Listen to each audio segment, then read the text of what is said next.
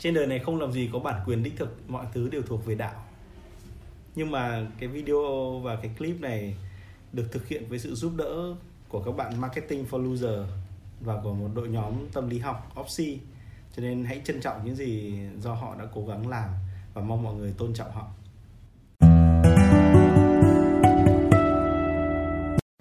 Hôm nay mình xin phép nói với các bạn về một cái chủ đề cũng rất là thú vị. Nó được gọi là hiện tượng hấp thu lẫn nhau giữa cảm xúc và nhận thức để tạo nên một thứ niềm tin thường ngày. Và bạn sẽ thấy rằng đây là cái lồng nhốt lớn nhất đối với là tư duy cảm xúc cách nghĩ và nó tạo ra những cái mạch nối cảm xúc giam hãm người ta vào trong ờ, một cái trạng thái nó rất là à, nhiều khi là điên loạn. Cái chuyện câu chuyện xảy ra đơn giản thế này. Vào một ngày tươi đẹp bạn nhắn tin cho người yêu bạn và bỗng nhiên bạn thấy bạn thấy là đang nhắn tin, đang trả lời, thì thì người yêu bạn dừng chat và bạn chỉ thấy là xin, không thấy rep. Và sau đấy thì bạn có nhắn tin thế nào ấy, người đấy cũng không nhận tin nhắn nữa. Tức là bạn không thấy cái biểu hiện nhận tin nhắn, không thấy xin nữa. Mà chỉ thấy bạn nhắn tin một chiều thôi, và bán một chục tin.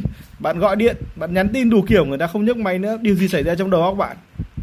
Mà sẽ thấy điều này thường xuyên xảy ra khi chúng ta không nhận được một hồi báo thích đáng đối với những mong muốn của chúng ta ấy, chuyện này không chỉ là chuyện nhắn tin nhiều khi chỉ là một câu hỏi bạn đi qua một phòng gặp anh đồng nghiệp và bạn bảo là khỏe không anh đang liếc nhìn bạn một cái và anh đang ngơ ngẩn bởi vì đầu óc nó đang có chuyện khác mà nó gật đầu nhẹ cái nó cui xuống bạn cảm giác gì nhói tim đúng không và cảm giác bực bội đúng không? Cái thằng này coi thường mình đúng không? Và bạn cố gắng nếu như bạn là người tốt bạn cố gắng quay lại để xem có đúng là nó đang giận mình không. Còn nếu bạn là người không tốt bạn sẽ quay đi nói bố đéo bao giờ bố chào mày nữa. Chuyện đơn giản hay là kiểu bạn đi chợ đi khi mà bạn đi chợ, bạn bạn bạn muốn mặc cả xuống, bạn mua 200 nghìn, muốn mặc cả xuống 1 nghìn 199 thôi. Thì bạn, lúc mà bạn mặc cả, tự nhiên bạn thấy là cái người bán cho bạn ấy mặt lạnh tanh, nhìn bạn chằm chằm. Bởi vì thực ra người ta không nghe rõ mà, nhưng bạn không biết sự thật là thì bạn chỉ biết là con này mặt lạnh và nó nhìn mình, nó không nói câu nào. Bạn nghĩ là gì? một nghìn một mày ông kỳ còn điên, tao không mà mua của mày nữa. Bạn biết vấn đề là gì không? Sau đấy, sau khi người yêu của bạn không rep, bạn có thể nghĩ là người yêu của bạn tai nạn hay là cái gì. Nhưng mà cái, bạn sẽ phát sinh cảm xúc với suy nghĩ này, bạn có thể nghĩ là gì? Hay là nó đang đi với con nào nhỉ? Bà bán đầu phát điên lên. Tức là phát sinh cảm xúc với cái suy nghĩ của mình. Khi đấy là một suy nghĩ tích cực hoặc tiêu cực. Bạn sẽ nghĩ là cái thằng đồng nghiệp ấy, sau khi bạn cảm thấy là nó đang lạnh lùng với bạn ấy, thì bạn lại cảm giác một điều là gì? Bạn đi, một, bạn có một cảm xúc của thế này, bạn khó chịu. Và đối với cái con bán hàng mà đã không trả lời bạn ấy, mặt lạnh tanh ấy, đôi khi mà bạn mặc cả một nghìn ấy, bạn cảm giác không ổn. Cái hiện tượng này ấy, nó gọi là emotional thinking khi một suy nghĩ làm phát sinh một cảm xúc đi kèm với nó. Tức là bạn phát sinh cảm xúc để bạn nhìn nhận một suy nghĩ. Mà bạn thường nhá chuyện này là đây là một cái chu trình ngược chu trình thông thường của tâm trí của chúng ta ấy là chúng ta có cảm xúc trước rồi chúng ta có suy nghĩ sau. Nhưng thực tế trong đời sống chúng ta đa phần những ấn tượng về thế giới xung quanh của chúng ta đối trong các quan hệ ấy, được xây dựng từ chỗ ấy, nó xây dựng một cách cốt lõi từ chỗ là chúng ta có suy nghĩ trước và chúng ta bắt đầu có cảm xúc với cái suy nghĩ của chúng ta quá trình này gọi là suy nghĩ hấp thu, thu cảm xúc để biến thành niềm tin thường ngày. Bạn thấy quen thuộc đúng không?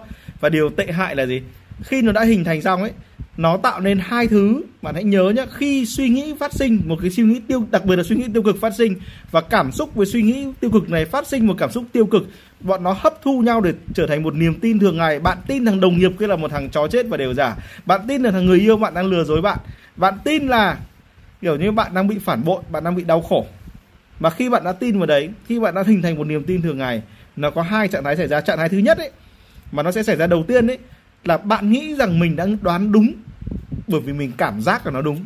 Đây là loại niềm tin thường ngày này, loại niềm tin do emotional thinking, do những cái suy nghĩ bị làm phát sinh cảm xúc, nó tạo ra trong bạn. Tức là gì? Mình quay lại là bạn cảm thấy rằng bạn đã đúng bạn cảm thấy rằng cái suy nghĩ đấy của mình là đúng bởi vì bạn phát sinh cảm xúc với nó. Bạn nghĩ đúng là người yêu bạn đi với con khác thật. Nó biết đâu, chỉ đơn giản là anh ấy bị tắt nguồn điện thoại.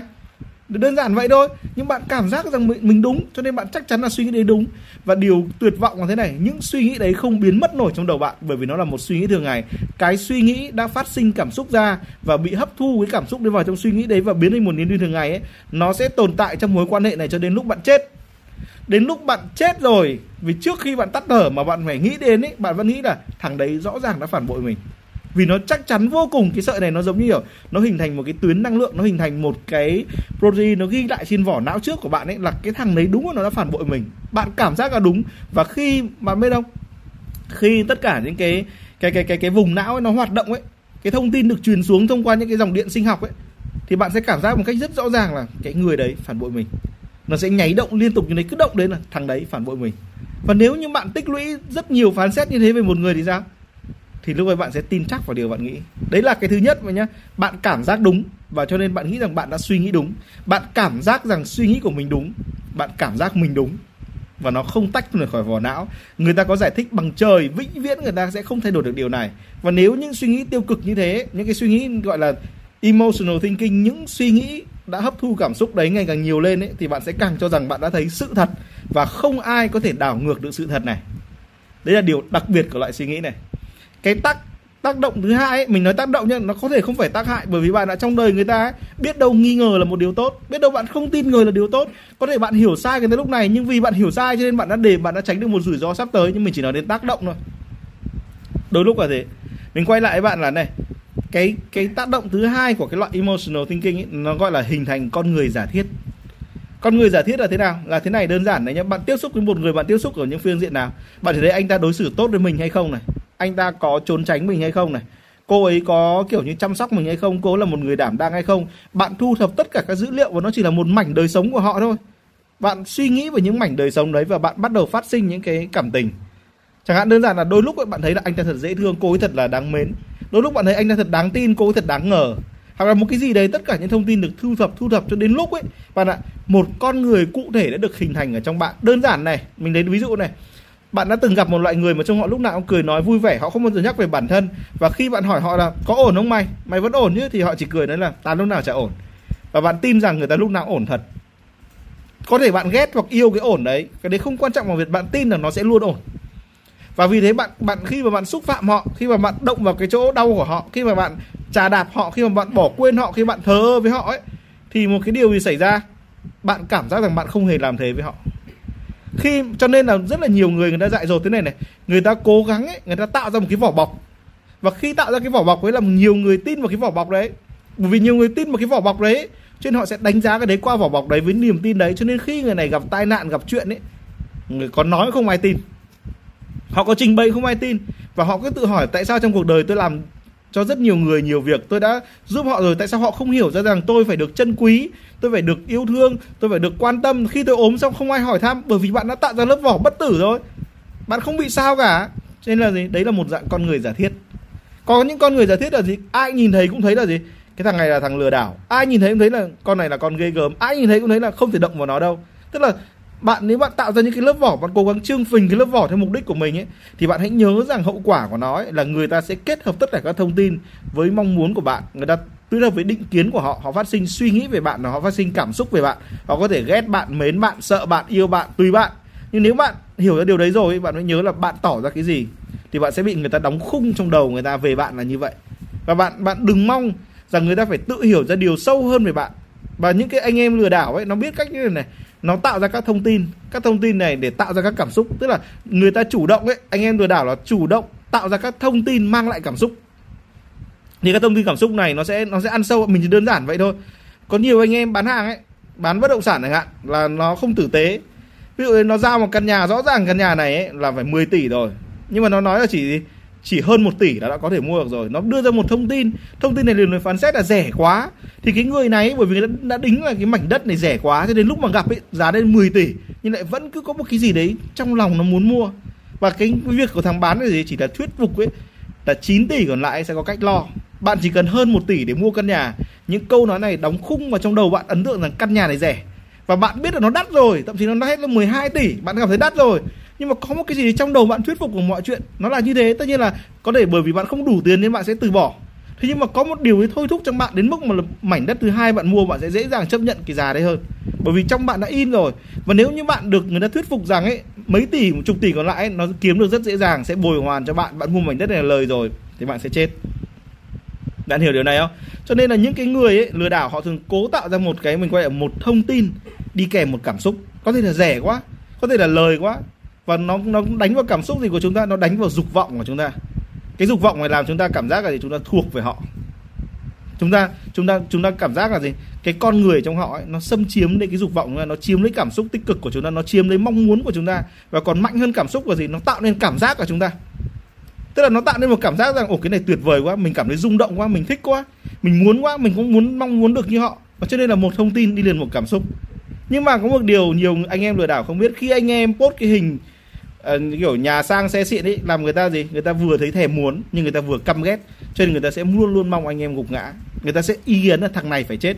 Và đến lúc có thể người ta sẽ rui vào cùng đấm. Đấy là cái hậu quả của nó. Cuối cùng mình chỉ chúc bạn là gì? Hãy thoát khỏi những suy nghĩ như vậy và có được tự do đích thực của tâm trí. Mình có một cậu em. Cậu ấy rất là đào hoa.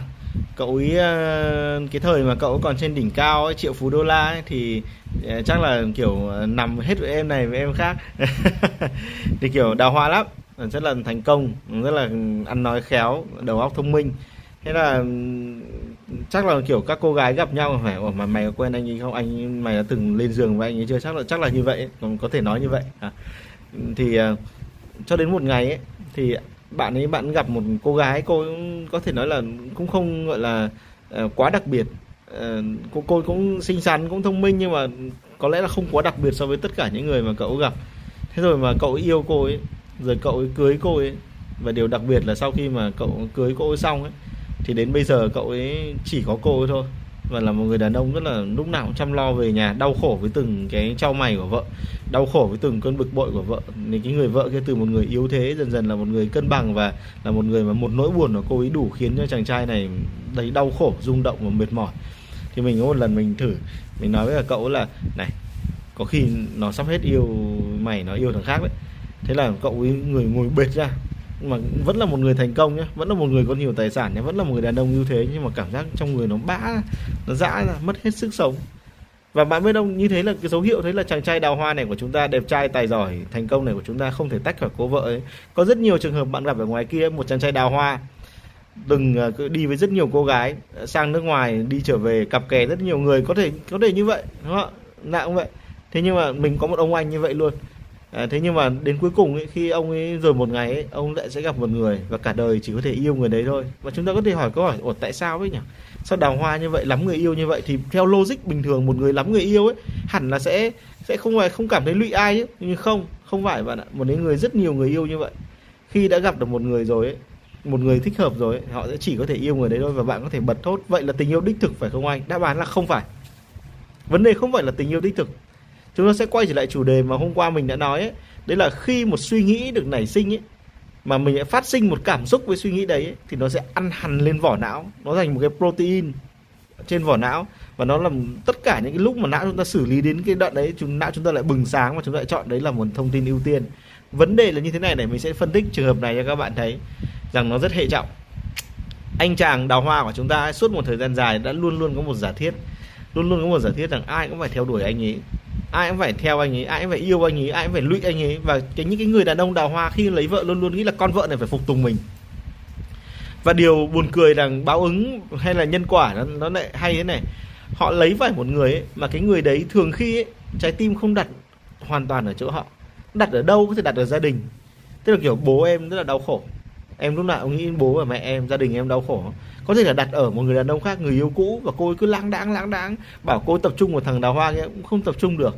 Hay là kiểu có thể là cô ấy là một cái người ấy mà cô mạnh mẽ và cô nói là này mình không hợp nhau hay là mình chia tay đi anh.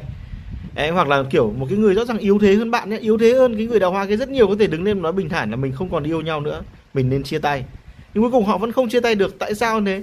Bởi vì cái người đào hoa này, cái người ưu thế này này, họ đã sắp sẵn cái thông tin là người này phải phục tùng mình rồi. Và họ tin rằng, bởi vì họ đã trải qua rất nhiều mối tình, cho nên họ tin rằng cái người này này có những cái phẩm chất để phục vụ mình suốt một cuộc đời, để đi theo mình, để đắc lực với mình, để phụng sự mình. Một cái người đáng tin, bởi vì trải qua rất nhiều mối tình thì nó rất nhiều đổ vỡ nên là người này đáng tin. Một người yếu thế, một người mình có thể gửi niềm tin vào. Và như thế thì cái con người này, đối với cả cái cô vợ đấy, với anh chồng đào hoa, anh chồng đào hoa nghĩ là cô vợ này là gì? Mày sẽ không thể phản bội tao, mày sẽ chỉ có thể yêu mình tao. Tao tin mày, tao trân trọng sự dịu dàng của mày và anh ta thấy hài lòng khi cô ấy chăm sóc. Anh ấy hài lòng khi cô ấy cúi mặt, anh hài lòng khi cô ấy chửi, đúng không? Anh cảm thấy một cái cảm xúc hài lòng. Cái suy nghĩ rằng mày là một cái người tao đã chọn để phù hợp với các tiêu chí cả đời theo tao ấy, cộng với cảm giác hài lòng, nó in một ấn tượng vĩnh cửu lên đầu óc anh ấy. Và vào cái ngày anh phát hiện ra là cô ấy không toàn tâm toàn ý với anh quá đâu, là anh phải chạy theo cô ấy, anh phải mệt mỏi ấy, thì bỗng nhiên ấy, bạn ạ anh ấy không đây không phải là nhận ra sự thật đâu và có rất nhiều người phụ nữ và người đàn ông đào hoa. Khi kiếm một người đàn ông và phụ nữ bình thường để cưới ấy, thì cả đời lại không bỏ được người đàn ông bình thường này. Chính là bởi vì ấy, trong bộ não bạn đã kỳ vọng rằng cái người đấy phải như vậy. Cái người đấy phải đáp ứng mình như vậy. Khi suy nghĩ mà phát sinh ra cảm xúc khi suy nghĩ rằng đây là người mình đã chọn tức là họ đã có một loạt tiêu chuẩn để chọn rồi. Họ chọn xong họ thấy hài lòng khi thấy những tiêu chuẩn đấy đều hiện ra đúng như mình thì họ đã thì chọn đây chính là người của cuộc đời mình. Mình sẽ yêu người này và mình sẽ an lành. Mình quay lại là chính điều này bạn ạ chính điều này khiến cho khi mọi chuyện xảy ra, ô, cái cô nàng bình thường kia lại yêu người khác, cái anh chàng bình thường kia lại có gái đấy. Mọi thứ như thế, mọi thứ như thế, nhưng bạn không thể bỏ được. Bạn nói ủa, tại sao mình vậy? Nhỉ mình bao nhiêu đàn ông theo đuổi, bao nhiêu phụ nữ theo đuổi, tại sao mình không thể bỏ được người đấy? Bạn không thể bỏ được. Bởi vì đầu bạn đã kỳ vọng rằng đây là sự đúng. Cái suy nghĩ dày đặc của bạn đi liền với một dày đặc các cảm xúc nữa, nó in hẳn lên thành từng mảng não. Mà khi nghĩ người đấy, bạn phải chắc chắn là người này là người này chứ. Đấy là người bạn tin tưởng cơ mà và cái này trong tâm lý học nó gọi là thiên kiến niềm tin. Chúng ta có có xu hướng ấy, tin rằng những điều chúng ta tin hẳn phải đúng. Chúng ta có cảm giác rằng những điều chúng ta tin hẳn phải đúng. Cho nên vào khoảnh khắc quyết định, chúng ta từ bỏ hay không phát hiện sự thật vì họ. Khi phát hiện là chúng, họ không phải người chúng ta kỳ vọng, chúng ta sẽ làm gì? Chúng ta sẽ đau khổ, nhưng chúng ta sẽ yêu tiếp, chúng ta sẽ đi tiếp, chúng ta không dám từ bỏ. Chúng ta còn không hiểu tại sao mình không dám từ bỏ. Không hiểu tại sao những người yêu mình từng là những con bé xinh lắm, nhà giàu lắm, con qua, con tướng, con kiểu dạng đấy nhà giàu ngoài mặt phố, hay là những cái thằng đàn ông theo đuổi mình từng là đại gia này nọ bây giờ nó vẫn còn mê mình. Tại sao mình lại yêu một người đàn ông bình thường, một người đàn bà bình thường đến vậy? Bởi vì đầu óc bạn đã tin rằng đây là lựa chọn đúng. Nó có một cái cảm xúc, khi lý trí sinh ra cảm xúc, đấy chính là một niềm tin. Bạn hiểu đấy, nó là một niềm tin ở sâu trong bạn. Mà nếu như bạn đả phá niềm tin này thì không khác nào là đả phá toàn bộ suy nghĩ của bạn về cuộc đời. Bạn không thể chống lại chính con người bạn. Người bạn không thể bỏ, không phải là cái người bình thường đấy. Mà người bạn không thể bỏ là chính bạn chính quá khứ của bạn, chính những gì bạn nghĩ là đúng và tạo nên bạn. Nhưng bạn không có can đảm, bạn lũy tình, bạn đau khổ về điều đấy. Khi lý trí tạo ra cảm xúc, nó thật thật sự đáng sợ như vậy. Bạn không thể rời bỏ điều đấy, nó ở trong trong bạn. Bạn hiểu điều này không? Cho nên mình đã lấy rất là nhiều ví dụ để mình nói, khi mà những cái người làm marketing hay sale ấy, thì người ta có hai chiều này. Marketing là gì? Công việc của marketing chính là gì? Đưa ra một cảm, một cái nhận thức để người ta phát sinh cảm xúc. Và như vậy kéo người ta lại về phía mình và làm người ta trông chờ và hy vọng còn sale thì nó lại ngược lại, bán hàng nó này này, đưa ra một cảm xúc để sinh ra một suy nghĩ. Khi đưa ra một cảm xúc để sinh một suy nghĩ chẳng hạn như là kiểu người ta làm quý, anh đẹp trai ơi, thì cái người kia người ta sẽ cảm thấy vui và ồ sao có chuyện gì em? Em xong rồi, anh đẹp trai ơi, mua cho em cái này đi. Hiểu dạng đấy thì đưa ra cảm xúc trước, đưa ra nhận thức sau đấy là cái cách để làm người ta bị kéo vào một hành vi. Trong khi ấy, đưa ra suy nghĩ trước mà suy nghĩ để tạo ra cảm xúc sau thì làm cho người ta bị ám ảnh. Bạn hiểu hai chiều này không? Việc của marketing là làm cho người ta ám ảnh nên nó đưa ra nhận thức trước và dùng nhận thức này để kích động cảm xúc và cố gắng làm sao để cảm xúc này để cái cái nhận thức này này liên tục liên tục sinh ra cảm xúc khuyến mãi liên tục hay các thứ. Đấy là các cái cách ấy để làm gì? Để cho bạn từ những cái suy nghĩ đấy bạn sinh ra cảm xúc. Bạn chỉ có thể mua ngay lúc này chẳng hạn hiệu ứng FOMO chẳng hạn. Cái hiệu ứng mà kiểu sợ mình mất phần ấy sợ không còn cơ hội cho mình ấy chỉ giảm giá trong giờ vàng trong một tiếng thôi iPhone nó giảm giá còn một nửa. Ví dụ bạn nghe như thế thì cái suy nghĩ này sinh ra nhận thức là phải mua đi mua ngay nếu không thì mình thiệt. Cái cảm giác sợ thiệt này cái, cảm giác cái cảm xúc sợ này này cái nhận thức là chỉ nó chỉ kéo dài một giờ và cảm giác sợ mất này này nó in và ám ảnh vào trong đầu. Và bạn không mua ấy, thì bạn sẽ luôn luôn nghĩ là luôn luôn săn xem cái kênh này bao giờ nó sale. Trên những cái, cái quả sale mồi và sale chỉ có một hai cái điện thoại cũ ấy mà nó sale vào giờ vàng ấy mà thì bạn ấy cứ bị lừa bạn đến bạn xem, thì bạn vẫn cứ ám ảnh cái chuyện là mình phải quay lại đấy. Mình quay lại là cái người bạn không thể tìm, từ bỏ được ấy, là chính bạn chứ không phải món hàng đấy. Bởi vì bạn đã kết cái cảm xúc đấy bằng nhận thức đấy rồi, bằng cái cái nhận thức đấy bằng một cảm xúc đấy rồi. Thì mình quay lại là nhận thức mà sinh ra cảm xúc, đấy là việc của marketing. Nói cái gì để cho người ta thích, nó đơn giản vậy thôi. Nói cái gì hay hay là đúng để người ta thích. Còn thằng bán hàng là gì? Làm cho người ta thích, người ta tin, người ta yêu mình, xong rồi còn chốt đơn. Đấy là hai pha khác nhau và nó ngược chiều nhau. Trên bộ phận marketing với sale ở trong các cái đơn vị hay đánh nhau đấy trong việc bạn làm thương hiệu cũng vậy. Bạn làm thương hiệu để kéo đông người thì bạn phải làm gì? Bạn phải nói gì cho người ta thích thích bạn? Và người ta muốn thích bạn thì người ta phải gì? Thực ra người ta không phải thích bạn đâu, người ta thích chính họ. Người ta thích những gì họ tin. Bạn nói cái điều gì mà trong trong marketing bạn nói là đánh vào insight khách hàng đánh vào cái tâm lý ngầm mẩn của khách hàng đấy.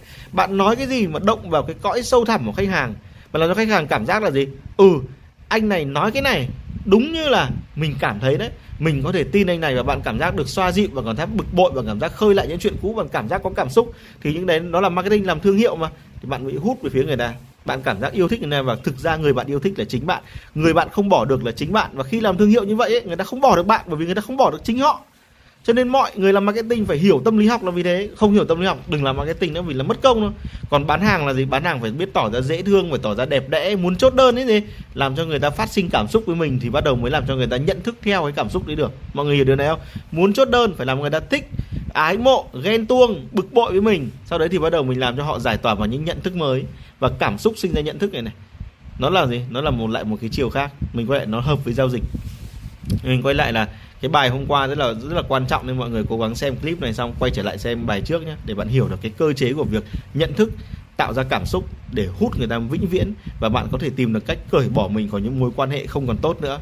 Chúc bạn!